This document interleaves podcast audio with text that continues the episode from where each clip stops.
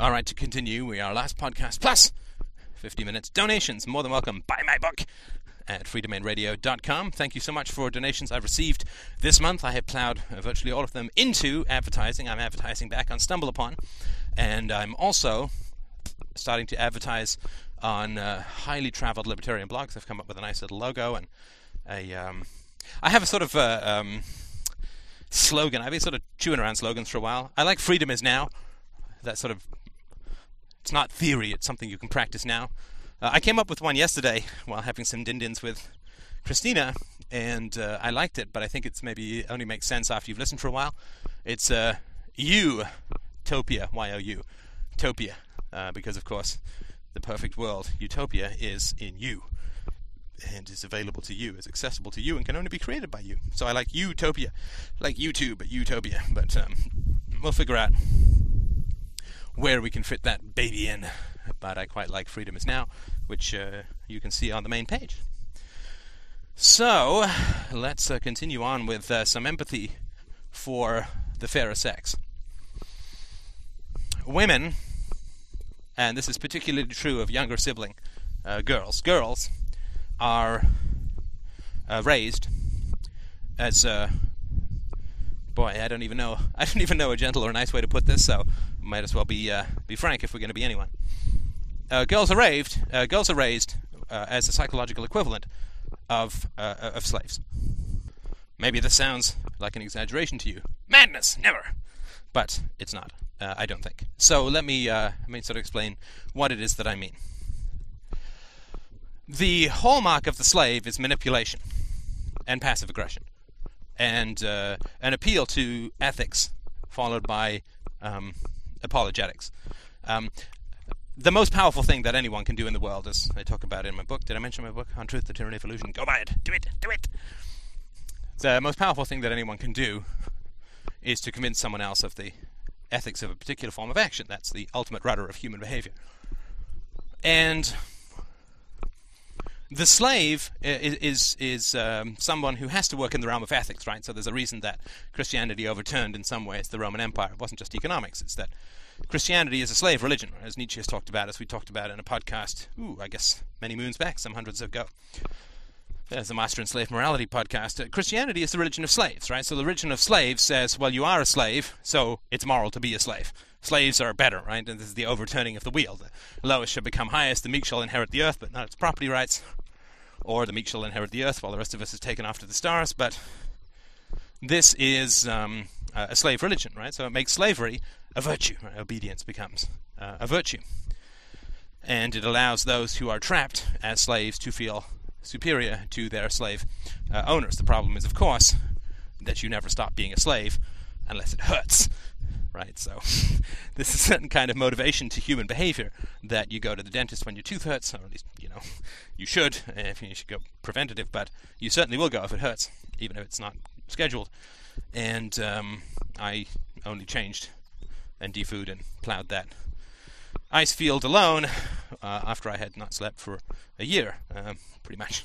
So there's a certain amount of inertia to human personality, and we only change under duress, and that's why redefining the bad as the good is so destructive. It gives you short-term relief, but it um, keeps you enslaved. It keeps you trapped in uh, in the cage.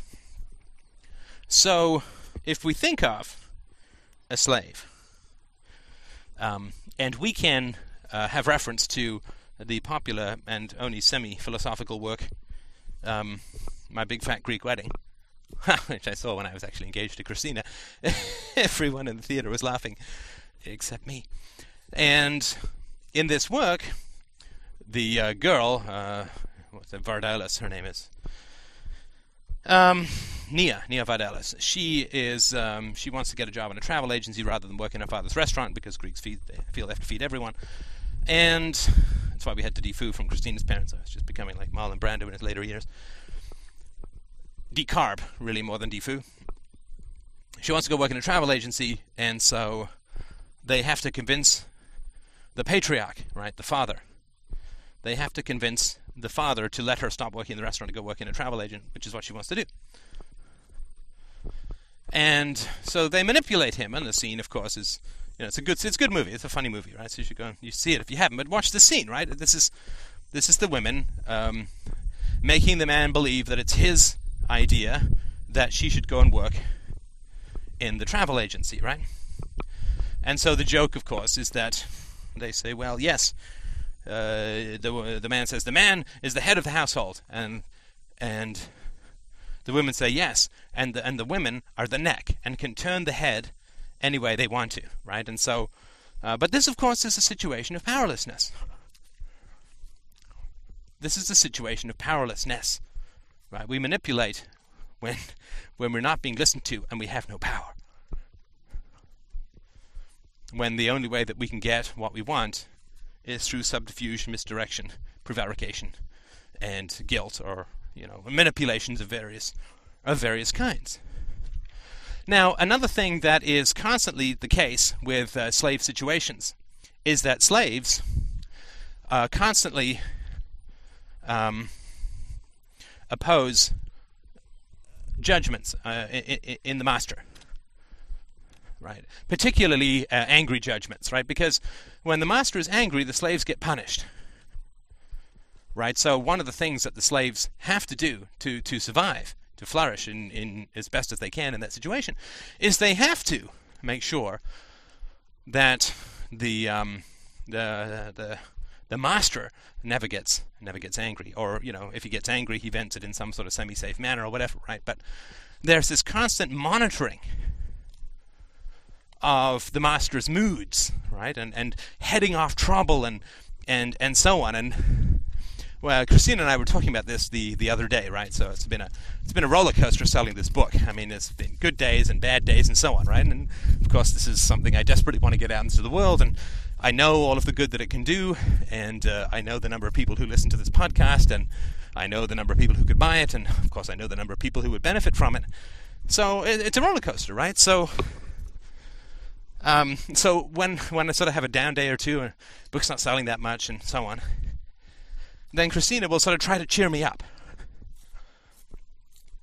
And I've also sort of noticed that when I get really exuberant, Christina will try to rein me back in a little bit, right? So this is um, a leftover from being raised as a slave, as you know, almost all women are, right?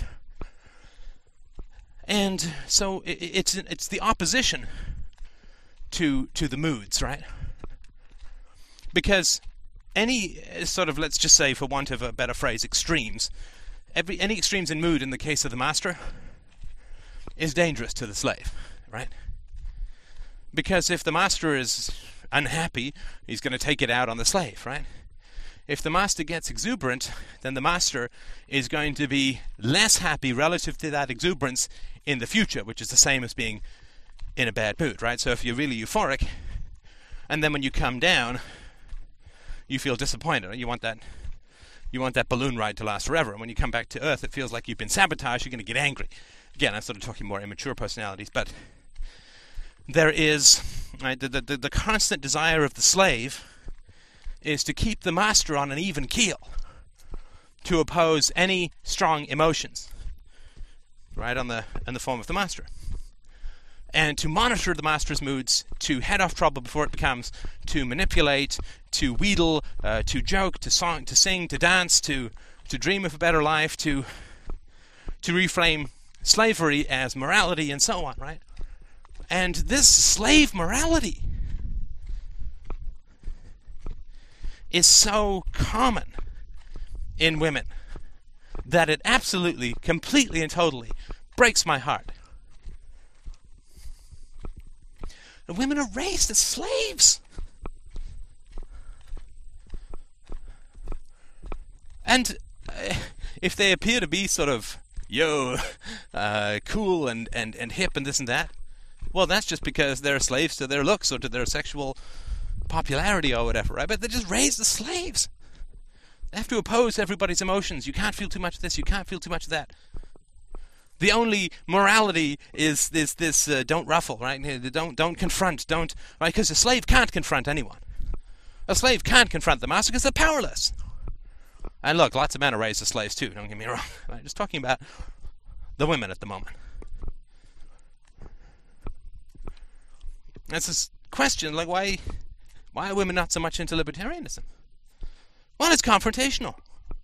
It's hugely confrontational as a philosophy, particularly this aspect of it. So in the last podcast, I was this woman brought up the story, as I mentioned, of this, uh, this uh, interaction she had with the sadistic kid when she was in grade five, and uh, I'm sure she was mm, perhaps shocked and startled when she saw that I had brought her father into it, but uh, of course she knew that was going to happen. I mean, when don't I bring it down to the personal, to the verifiable, to the actionable, right? There's a reason that she brought up something that happened when she was 10 rather than something that she had because you can't go back and verify that right that's just a nice little nugget you can keep in the past a little picture you can frame called forgiveness is power now uh, so of course I was going to bring something that was actionable and testable into it, right? Something more personal, something more vivid, something more real. Naturally, right? I don't know if she brought this in because she wanted to deal with her father more directly or because she wanted out of the conversation. It's definitely one of the two because it's not going to end up anywhere in between. Right?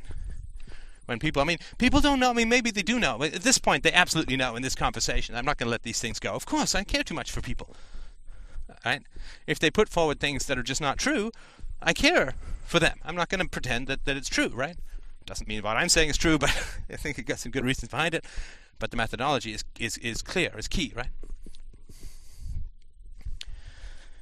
So, the other the other thing about forgiveness, right? So, uh, slaves have to make forgiveness a virtue. Why? Why? Because they, they have no choice but to do anything except forgive.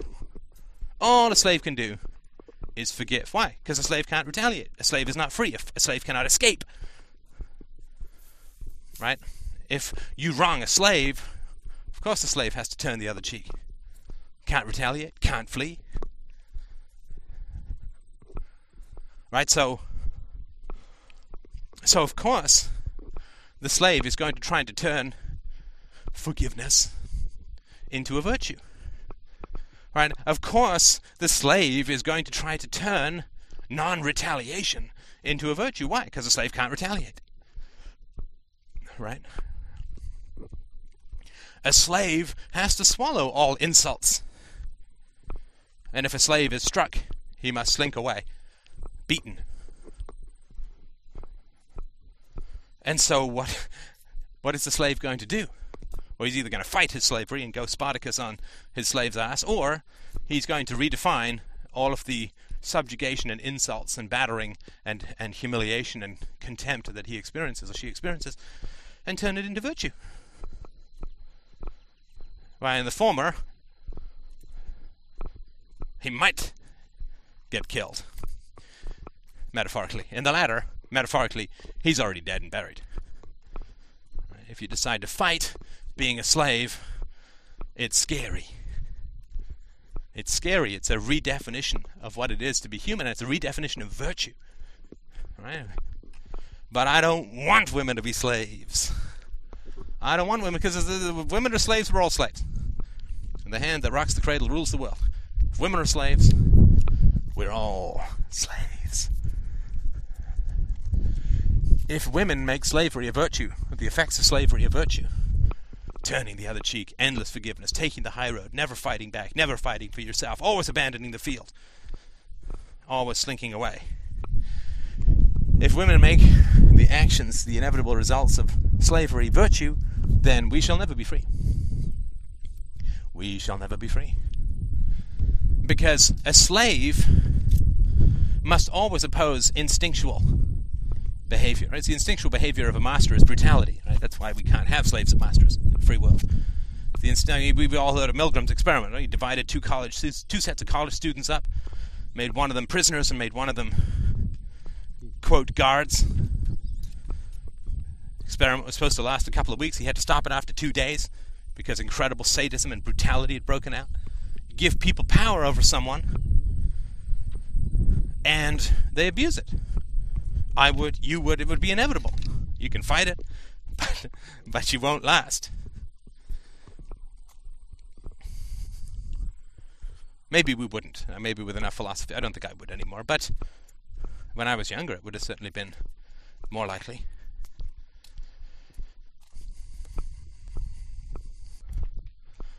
So these uh, this particularly female fantasy, and I would certainly put the emasculated Eastern philosophy of Zen in this category. It's not so much a female philosophy as it is a really gay philosophy, and that's a really technical interpretation. I know, and we can talk about that perhaps another time. But um, this fantasy that, that love and better behavior will change the world is, is a slave, uh, a slave's philosophy.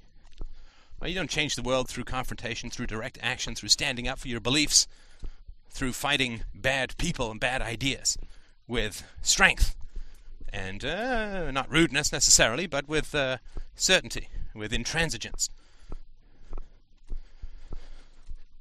Slaves can't do that, right? Slaves have no power, so slaves dream that they, if they pray and think good thoughts and love uh, those who, right, in the Stockholm syndrome, love those who abuse them or whatever, that this will change the world, and it won't.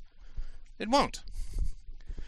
If you're sitting in a room, uh, you're an engineer, a female engineer, let's say, and there's a debate about how to build a skyscraper. And some nut job engineers are saying, well, the central tunnel, the central support should be made out of balsa wood.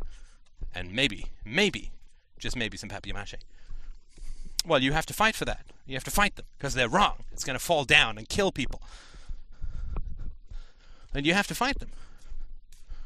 And the way that you fight to save the lives of the people who will be killed if the building is made out of balsa wood or papier mache or polystyrene or packing foam or whatever, the way that you fight that is with logic, intransigently, and so on. You don't sort of slink back to your office and then think good thoughts and take the high road, right? And in a sense, also, you don't just quit the company. Because if you quit the company, they're going to build the building out of papier mache and people are still going to get killed. Or at the very least, enormous resources are going to be wasted. Right? So you stand for the building. Right? You stand for the salvation of those who would be involved in building it or living in. And you go to the board, and you go to the papers, and you go to the stockholders, and you go wherever to the DRO Building Review Society with the plans and saying this you can't allow this to happen. Yeah, you can quit. You can do all these things. But the building is still going to get built badly if you do that. So, if you're a slave building this papier mache building, then sure, no one's going to listen to you.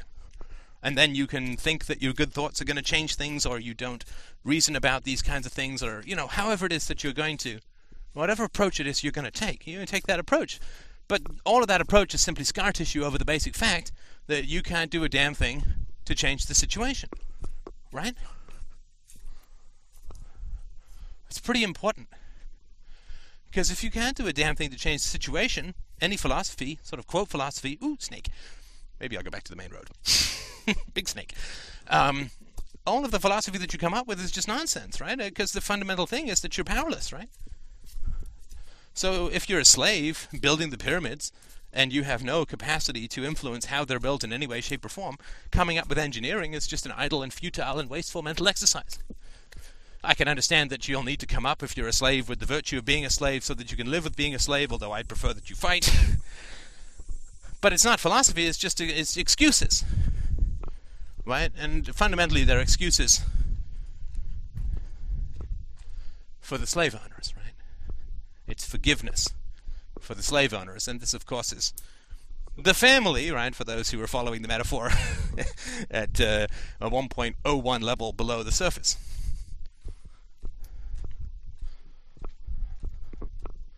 Right, so we make a virtue out of slavery so that we can forgive the slave owners and avoid the humiliation that comes from merely being brutalized for the sadistic satisfaction of others. We want to avoid that feeling for sure, because that feeling really hurts, and that feeling will propel you to fight. And women can fight. Women can fight, my God. Women are towers of strength. Right? They just have to stop making you all have to stop making up excuses for how you were raised as slaves. right? To be there to serve the needs of others. It's not not what you're built for. You guys are built to be towers of strength and the very womb and source of the world's healing. But you don't you can't achieve that by pretending that monitoring and opposing the moods of others, creating imaginary planets of forgiveness to live in, and abandoning this world to the abusers by treating people who treat you well exactly the same as those who treat you badly and claiming that that is justice and virtue. Never! No! Don't you feel the power in your very gender to save the world, to change the world, to raise an incredible generation of incredibly strong, noble, and beautiful children? All you have to do is feel the agony of slavery and. Uh, stop imagining that obedience is goodness. Thank you so much. I look forward to your donations. I will talk to you soon. Bye, my buck. Bye.